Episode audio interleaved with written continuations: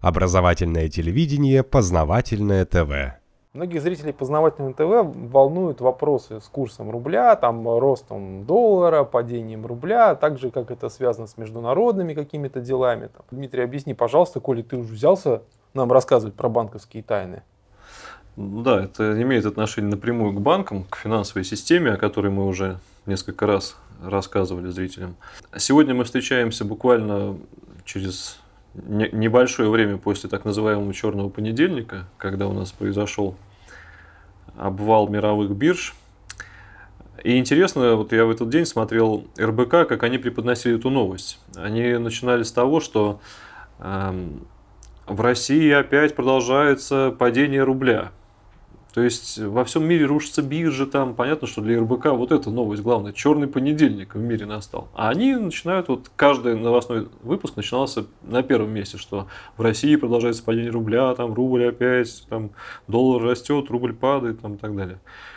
Значит, на втором месте у них была новость э, о том, что в Китае биржи там э, испытывают сложности. Практически Китай спровоцировал биржевую там вот эту вот ситуацию негативную и так далее. То есть вторую новость они все валили на Китай. И только третья новость была о том, что ну и в Нью-Йорке, понимаете, там Доу Джонс просел на тысячу пунктов.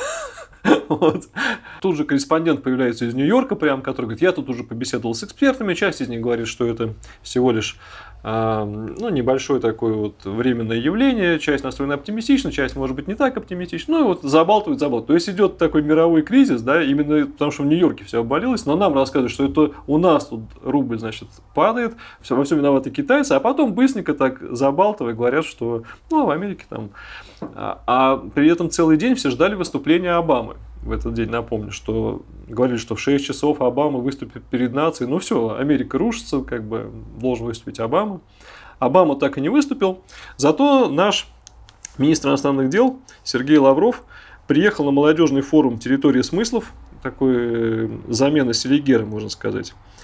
И рассказал молодым ребятам несколько интересных вещей. Вот я просто хотел процитировать. Он говорил так.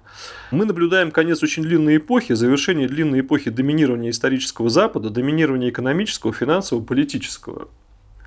То есть все ждут выступления Обамы, а в это время сидит министр иностранных дел России и говорит, что мы наблюдаем закат, так сказать, эпохи Запада вот воочию. Да? Говорит, что это продолжалось сотни лет, не одно столетие, и сейчас эта эпоха вступает в объективные противоречия с, с тем, что реально формируются новые центры силы в Азиатско-Тихоокеанском регионе и объективно формируется полицентричное устройство, хотя это будет достаточно длительным процессом.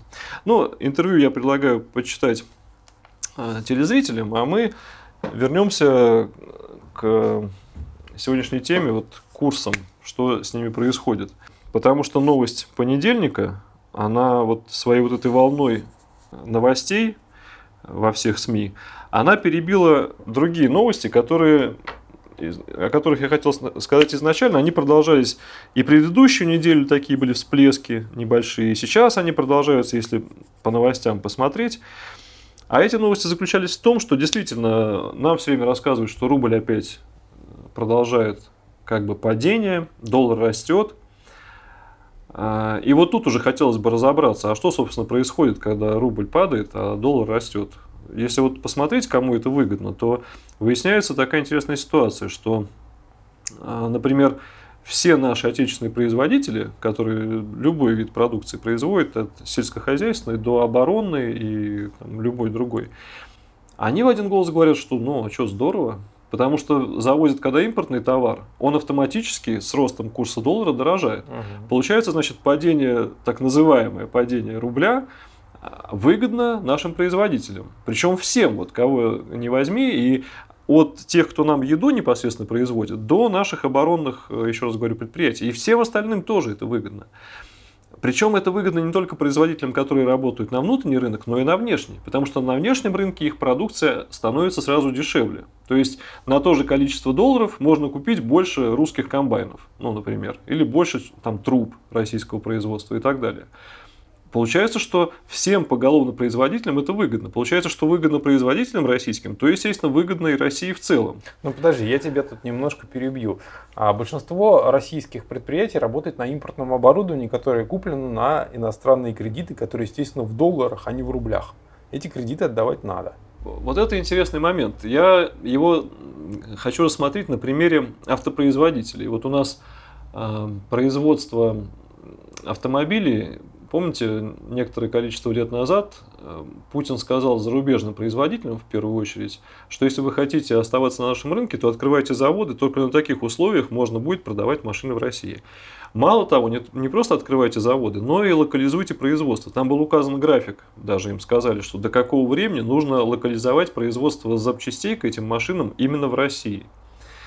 То есть они должны были перейти там, ну, к настоящему времени практически, ну если не на 100%, то почти на 100% производство в России. Они организовывали, они так и делали, те, кто понимал, так сказать, те, кто Путина внимательно слушает, они действительно организовали производство и машин, и сидений, и моторов, там, двигателей и так далее, и так далее, чтобы полностью собирать их здесь в России. Потому что любая деталь, вот сегодня мы видим последствия этого, везенная из-за рубежа, она автоматически удорожает машину здесь. И те, кто заводы стал открывать в России, те говорят, ну а что, у нас работают те же самые русские, зарплата у них как бы стабильна, да, они, мы покупаем русский металл, там, ну, русские краски, или, по крайней мере, произведенные здесь уже на заводах, там, да, может быть, на каких-то заводах смежников, а многие автопроизводители тянули смежное производство, там, компанию Магна, там, и так далее, и так далее. То есть те, кто тогда услышал правильные сигналы, они ни на что это не попадали. Кроме кредитов, но те, кто пришел с Запада, они брали кредиты на Западе, поэтому они там и, собственно, по ним расплачиваются.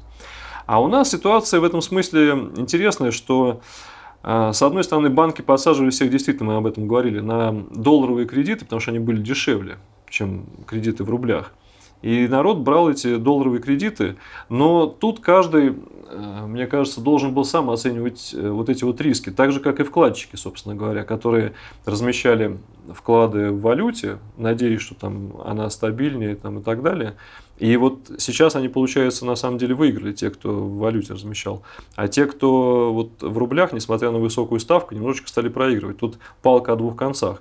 Но суть-то в том, что каждый должен для себя просто это сам решать. Мне иногда э, странно слышать вопросы экспертам задают, а вот в чем выгоднее хранить деньги? Вот сегодня, например, очевидно, что те, кто положил вклады в долларах, те выигрывают, потому что доллар растет. Но сейчас покатится обратно, начнут опять выигрывать те, кто разместил в рублях. Поэтому это такая, как бы сказать, э, лотерея, что ли. Я никогда таких советов не даю, в чем размещать там, рубли или доллары. И это же относится и к кредитованию, собственно говоря.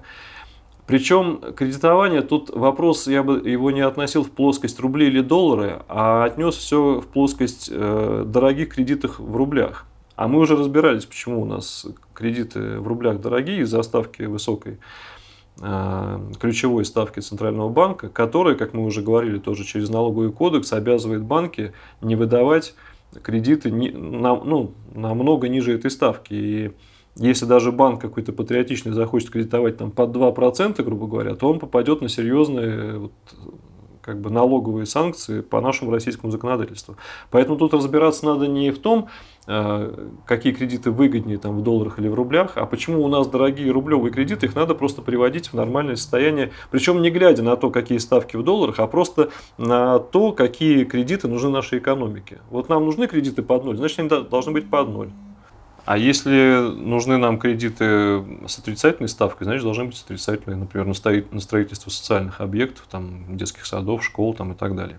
Но мы вернемся вот э, к той группе новостей, которая нам затмила вот эта новость огромная о черном понедельнике. А новости были вот помимо наших российских, к которым мы уже даже привыкли, что да, рубль якобы падает.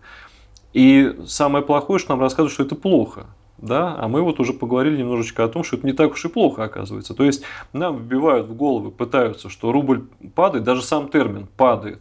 Да? Уже, уже нехорошо. Да, да, что там падает. Температура упала, а на кого она попала, да? Так и рубль падает. Да? Вот мне кажется, обывателю, вот, всем людям, которые сейчас смотрят этот ролик, должно быть вообще-то все равно, честно говоря, какой там курс. То есть где-то там что-то там изменилось. Вот у вас зарплата стабильная, работа есть, там, вы отдых планировали там, в Крыму, например, пожалуйста, езжайте, цены там не, не менялись. Да. Вот те, кто э, хочет поехать куда-нибудь в Испанию, там, во Францию, я не знаю, или даже в Турцию с Египтом, там, да, там вот идет пересчет на доллар. А у нас, пожалуйста, в России, ну ничего совершенно не меняется. Или вы О, планировали... Я тебе скажу, что изменилось. Цены в магазинах. Вот за последний месяц они что-то как-то хорошо подросли. А, Вот это интересный момент про цены, но он, правда, немножко не связан с нашей там сегодняшним с нашим разговором.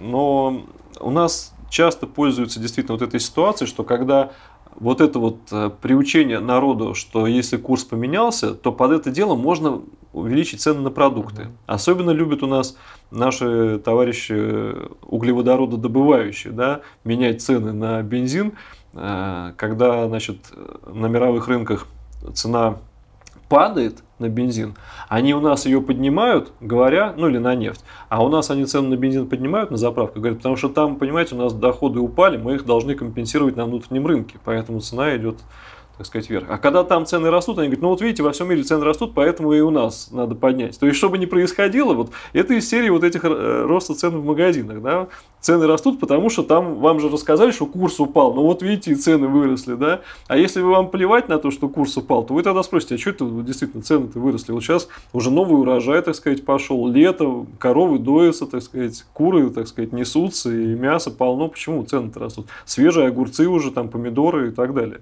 Э, Надо же так вот э, с этой точки зрения подходить, а не то, что вот народ напугали, а потом под это можно и цены поднимать в магазинах и все что угодно. Так вот, вернемся к новостям.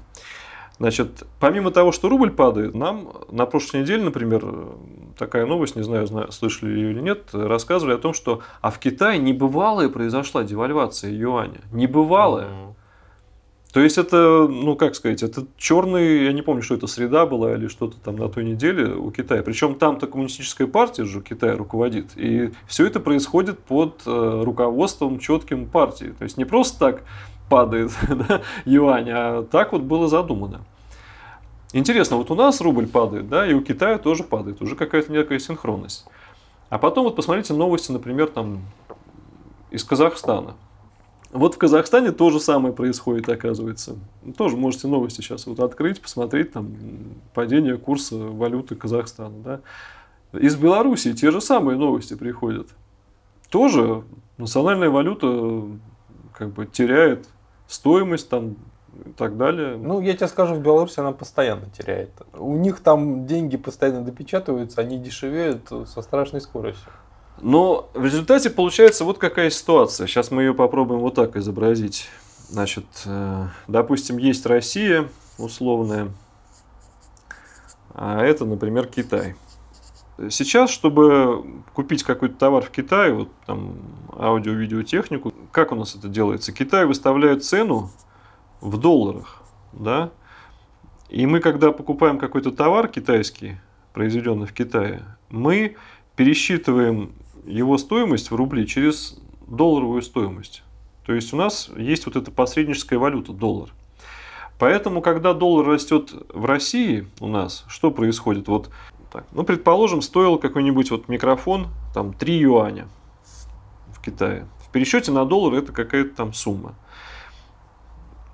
Значит, ну, 1 доллар, например. И вот в России это была какая-то цена там по курсу 30 рублей за доллар. То есть надо было заплатить 30 рублей. Потом у нас э, курс вырос, например, там до 60.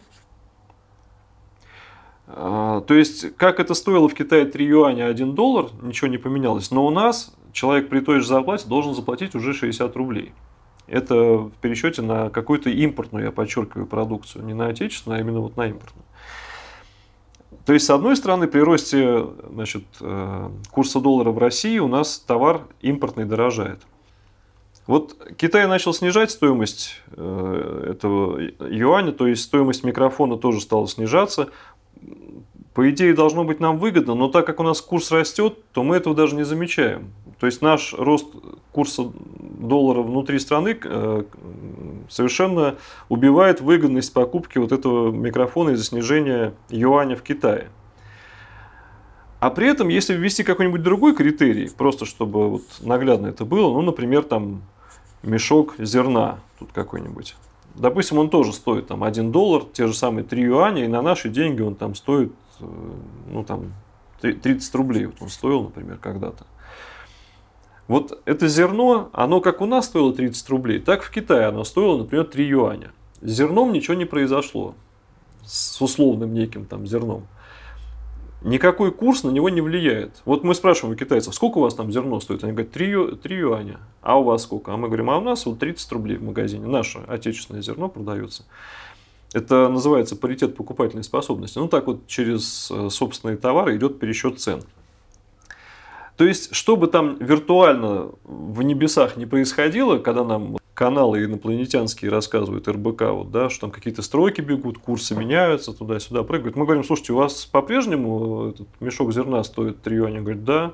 А у вас, у нас по-прежнему 30 рублей цена в магазине. То есть микрофон вот этот вот, как стоил 3 юаня, да, без всякого пересчета в некие доллары, там, он должен у нас стоить, ну, например, там 30 рублей, ну, в эквивалентных ценах, если производитель на него назначил такую же цену, как вот у них стоит э, мешок зерна. Ну, или, еще раз говорю, это по-простому, а вообще это называется паритет покупательной способности. Есть еще для наглядности, э, называется это, по-моему, индекс э, Биг Мака, по-моему, когда пытаются через стоимость Биг Мака провести ну, там параллели валют. Но это совершенно, понятное дело, такой, э, ну, как бы шуточный, что ли, способ, но суть он раскрывает. То есть, если бы мы перевели всю торговлю на вот эти вот паритеты, э, покупательной способности через вот это вот измерили. Нам, конечно, доллары в расчетах были бы вообще не нужны, во-первых. Во-вторых, люди бы не испытывали никаких колебаний. А самое главное, что те, кто у нас сейчас э, что называется, раскачивают лодку, они бы не смогли использовать вот это вот э, колебание курса, который, еще раз говорю, на самом деле они выгодны России, то, что сейчас происходит. Но вот наши СМИ почему-то умудряются народ напугать вот такими вот рассказами, да, и получается, что люди ну, в панике говорят, что вот э, правительство не может удержать курс там, и так далее и тому подобное, хотя их по большому счету это не должно волновать. Но почему я рассказывал про паритет? Интересен просто список стран, которые снижают свою валюту, девальвируют курс. Это Россия, это Белоруссия, это Казахстан. Смотрите новости. И вот еще Китай подключился. То есть, как бы вот этот ЕАС, Евразийский экономический союз, костяк его, да, и плюс Китай, который нас всегда и в ООН там поддерживает, либо как мы голосует, либо хотя бы там вместе с нами воздерживается. Получается, есть такой костяк стран, который одновременно начал свою валюту сейчас понижать. Идет интересный такой одновременный процесс некий, да, когда валюта в этих странах понижается. Что на самом деле пытаются, как мне кажется, людям этим самым показать, что во-первых, это как некая протекционистская мера. То есть не надо объявлять железных занавесов там, или даже антисанкций каких-нибудь. Достаточно просто уронить свою валюту, как тут же импортный товар не может попасть на наши рынки. То есть человек приходит, смотрит, лежат, ну, грубо говоря, там брюки нашего производства и брюки импортные. Вот наши из нашего материала стоят там 300 рублей, а импортные из-за вот э, курсовой разницы стали стоить там 1200 рублей. Ну, мы с этим столкнулись, например, на примере льна. Вот итальянский лен стал стоить 1200 рублей, прям вот живой пример, а отечественный там 200 с небольшим. А качество практически одинаковое. То есть какой смысл покупать импортную продукцию, любую, когда есть вот это вот наше. Дальше мы видим, что нам становится неудобно общаться, ну, например, с тем же Китаем, из-за того, что у нас какие-то бесконечные колебания происходят, э, все пересчитывается на доллар. То есть логика подсказывает, что следующим шагом особенно когда страны синхронно вот этим вот э, занимаются, следует просто отказ от вот этого дурацкого пересчета бесконечного. В доллары. В при доллары. международной торговле. Да, именно при, при международной, но э, так как с Китаем у нас отношения хорошие, да, и вот не отказываемся, по крайней мере, от их продукции, они у нас не входят ни в какие антисанкционные списки, то сейчас люди говорят, что слушайте, ну мы бы купили, но что-то все подорожало. Конечно, я за то, чтобы наши производители производили, но поскольку, поскольку Китай нам дружный, ну давайте там можем что-то и покупать. В конце концов, полностью не имеет смысла рынки закрывать, нужно, нужна какая-то там здоровая конкуренция. Но тут и в Китае мы ничего не можем купить просто потому, ну не то, что не можем, но вот получаются какие-то запретительные такие уже цены. Я по себе просто вот даже столкнулся существенно подорожало вся, все товары. И просто напрашивается следующий ход, что давайте-ка мы просто возьмем, наконец-то, уже давно об этом говорим, но просто пора уже наступает, как бы отрежем вот этот вот пересчет в доллары, посмотрим, померяем какую-то основную группу товаров, которые у нас там в Китае у нас производится, например, сделаем пересчет в нее, в этот паритет, и будем общаться напрямую через вот эти, без вот этих самых долларов. И вот э, я-то хотел об этих новостях как, как раз рассказать. И тут последовал вот этот вот черный понедельник. То есть мы видим, что а с долларом-то, оказывается, происходит какая-то ерунда. То есть мало того, что он нам тут устраивает какие-то такой цирк с валютой, который еще и позиционеры используют в своих целях, хотя это еще раз говорю, это просто надо перевернуть людям сознание, чтобы сказать, что рост э, курса доллара, он негативно влияет на нашу экономику. Он э, ровно все наоборот. Вот Рогозин, например, заявил, что для ВПК э, вот то, что рубль Э, по отношению к доллару потерял в цене, это очень даже хорошо, выгодно. Почитайте, что говорят наши вот э, вице-премьер там и так далее. Да, так вот наступил черный вторник, который показал, что, что называется, на старуху бывает проруха, что у них там все еще хуже, чем у нас на самом деле обвалы происходят. Если у нас идет практически, можно уже сказать, планомерное снижение, причем у определенных групп стран именно, то у них это просто резкий обвал, который опять Э, больше в информационном где-то там шуме действует, во-первых, а во-вторых, доказывает, что их экономика тоже не такая стабильная, как все рассчитывали. То есть хватит, мне кажется, уже упираться в этот доллар, надо э, спокойно пересчитать нашу валюту и валюты наших ближайших соседей, тем более Китая, там, через паритет покупательной способности обмениваться товарами напрямую, чтобы больше у нас никто не смог использовать вот, в информационных ресурсах новости о том, что рубль в очередной раз якобы упал, а доллар вырос в своих э, каких-то негативных целях. Вот напрашивается вот такой вот вывод. И думаю, что прогноз, ну, какой-то ближайший, хотя прогнозы давать это не очень как бы хорошо, но напрашивается во всяком случае такой вывод, что следующий шаг должен быть вот этот вот отказ от вот этого дурацкого пересчета в доллар и выход на прямой, так сказать, наконец-то обмен э, товарами через паритет покупательной способности, установление прямых курсов. И что самое интересное, что это не просто фантазии какие-то, а первые звонки-то уже есть. Мы уже начали там, объявили с Китаем первые расчеты, например, по нефти, по-моему напрямую заключены контракты между Китаем и Россией. Уже есть об этом новости, где пересчет э, идет напрямую из юаней в рубли и обратно. То есть уже доллар начинает потихонечку отбрасываться. Но вот надо более активно двигаться в этом направлении. А самое еще главное, надо не бояться того, что, э, как нам рассказывают, что если мы сейчас резко откажемся от доллара, там, э, то произойдет что-то мировой какой-то крах, там, и на нас это тоже аукнется. Но вот я хочу сказать, что на нас уже столько аукалось, столько у нас было собственных крахов, да, мы пережили там 90-е там, и так далее, что нам вот эти вот, опять же, больше такой информационный шум о вот этом крахе. Мы уже знаем, что это кризис 2008 года, это был не такой уж и кризис, как казалось там, да. То есть у нас уже налаживается своя промышленность, мы это видим, у нас уже год антисанкций, да, мы сами выращиваем там продукцию и по мясу, кстати, и по молоку там, и комбайны сами производим, и наши ракеты уже американцев возят э, в космос там, да, то есть э, мы прям на глазах вот э, расцветаем, и то, что если где-то там произойдет крах, я думаю, что не так уж надо этого сильно бояться, как нам это рассказывают. Наоборот, все посмотрят, что а вот Россия стоит как такой островок, да, на нее перейдут все взгляды, ориентиры, там еще больше, может быть, людей к нам приедет э, жить и работать, вот как Тим Керби, например, там и так далее. Это один момент, что не, не стоит бояться вот того, что там какой-то крах якобы в мировой экономике на нас как-то сильно повлияет. А второй момент, вот нам говорят, что вот те деньги, которые, на которые мы покупаем государственные казначейские облигации в США, это ну, надо смириться, что они сгорят, там, если что-то произойдет. Вот они сейчас уже практически не хотят их нам возвращать. И ну, давайте просто смиримся, и как бы, ну, нет этих денег и нет.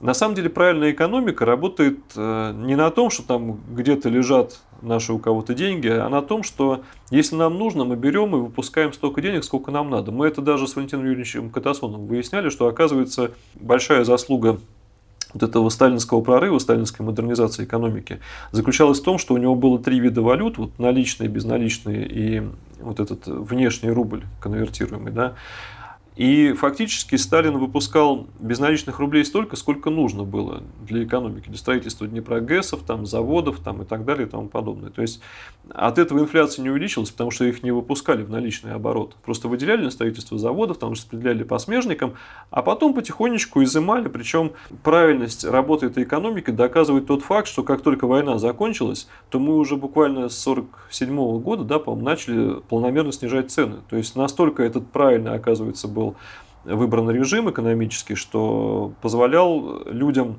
процветать без того, чтобы им дополнительно увеличивать зарплаты там, или что-то, а просто снижая цену на товары. То есть экономика, оказывается, работала правильно.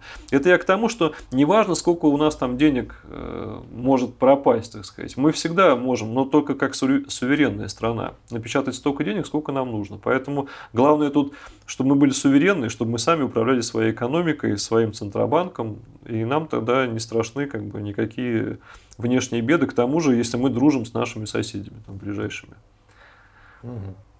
Понятно. Хорошо. Ну, значит, краткий вывод такой. А падение курса рубля, в общем-то, не всегда плохо. А в общем-то, даже во многом и хорошо. Да. Одновременное снижение курса национальных валют в нескольких странах, тем более, что эти страны, оказывается, входят в Евразийский союз, да, и, по крайней мере, мы с Китаем имеем достаточно хорошие отношения, это все не случайно. Это все просто ход против Соединенных Штатов Америки и, собственно говоря, доллара. Что и подтверждается вот этим вот крахом на американской бирже, там, когда индексы Dow Jones обвалились, что-то они там расшумелись по этому поводу очень сильно.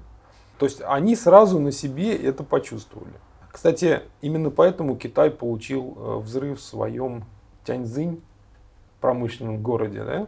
когда там взорвался склад с большим количеством каких-то ядовитых веществ, взрыв был очень мощный. То есть совпадение этих э, событий, да, Китай роняет свою валюту, там через несколько дней происходит взрыв. Да, после чего у них вырубился и главный суперкомпьютер Китая. Мало кто об этом знает. Все слышали про взрыв, а никто не знает, что вырубился компьютер, который безопасность национальную обеспечивал. Дмитрий, спасибо. Я думаю, что наши зрители будут больше рассуждать своей головой и меньше поддаваться какой-то там панике, которая сеет средства массовой информации, как ты сказал, инопланетные. Ну, наверное, по этому поводу у нас тоже будет разговор как-нибудь. Но это в другой раз. До свидания. Познавательная точка ТВ. Много интересного.